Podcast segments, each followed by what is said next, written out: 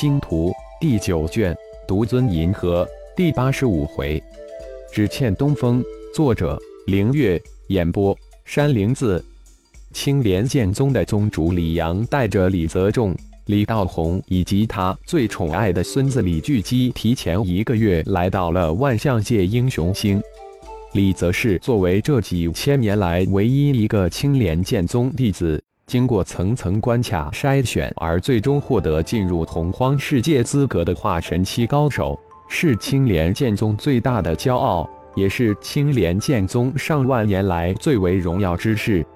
李泽是、李泽仲、李道同、吕朝这四个从相传最为古老的修炼界进入修真界的元婴初期修炼者，当时可是轰动修真界一时。经过不到三十年的修炼。他们四人都先后突破到化神期，而李则是也是这四人当中最为优秀的一个，更是一举突破到化神中期，而且凭借他的能力一举闯入一千洪荒之中。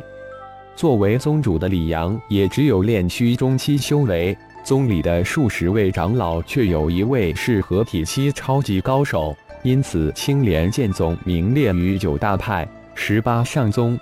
七十二名门，一百零八势力盟，三百六十张盟中的七十二名门之中，有着属于自己的星球，在修真界也是大大有名。李泽仲、李道宏这次能跟随宗主走出修真界，进入万象界，都是沾了李泽氏的光。突破元婴期时，他们的相貌都脱胎换骨，定位在中年时期。二十年的修炼。他们两人都突破到化神中期，在修真界也算是一方大高手。但来到万象界后，才发现这里清一色的化神期高手占据着最大的数量，元婴期的不多，炼虚期的超级高手也不少，而平时十分罕见的合体期顶尖高手也能时不时看到。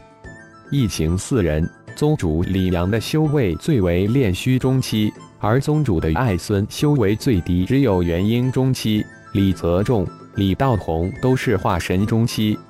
李阳一行四人自进入万象界后，一直都很低调，因为这里是万象界，是最为混乱、强者位尊之道最彰显之界，炼虚期的高手都处都是。这里是妖界、魔界修炼者横行的一界，精灵、人界相对来说处于稍弱之势。李道宏自进入万象界英雄星后，就被一种辅助法宝所惊，那就是万象界的新宠星标，竟然被炒到十万三品灵石之价。李道宠从星标地展示之中看到了光脑的影子，可惜的是自己四人的光脑都毁了。没想到在万象界看到了光脑的影子，星光盟随即进入了他的视线，随便一打听。李道宏内心巨震，星光盟下竟然有一个星光宗。不过李道宏虽惊，但却不动声色。星光盟是妖界来的，似乎盟主是一名为金刚的妖修，而且这位在万象界闯下一个鼎鼎大名战神金刚，是一位合体期的顶尖高手。听说打遍合体期无敌手，自己一行五人进入传送阵。最后浩然消失无踪，难道他进入了妖界？但一个人类怎么可能在妖界立足？虽然有很多的怀疑点，但李道宏并没有将星光盟与浩然强行拉在一起，只是想想罢了。今天一早，李道宏就跟随宗主来到了英雄谷，盼望着李泽世的出现。那个就是星光盟的战神金刚前辈。突然，一个声音传到李道宏的耳边。李道宏顺着声音看了过去，他看到了身高二米多的，真的如同战神一般的金刚，浑身散发出的气势将他身边清空出一大片。专凭那气势，就没有几人能站在他身边，只有二位弟子跟随在他的身后。血麒麟化身带着二十多万将进入修真界的星光宗弟子门人。组成一个战斗舰群二年之内横扫大银河系猎户悬臂区域内之中盘柱的星道团，消灭了大大小小的近二百多个星道团，将猎户悬臂区域的安全星际航道建立起来。帕拉斯、李氏、张氏、吕氏、密哈五大家族都在等待着星光宗大长老的消息，但这一等就是几年。浩然似乎突然并不急着进入修真界，这让五大家族以及众多的隐士门派都有些坐立不安。突然传出星光光甲组成了一个秘密扫道剑群，二年之横扫星光光甲区域的一切星道。布尔斯是唯一了解真相的星光宗之外的第一人。浩然本尊竟然进入中子堡垒，可能是陷入了中子堡垒的阵法之中。虽然化身一直都有露面，但本尊不出，化身却不能代表本尊带领这庞大的群体进入修真界。只有浩然本尊才能安全找到进入修真界的唯一入口。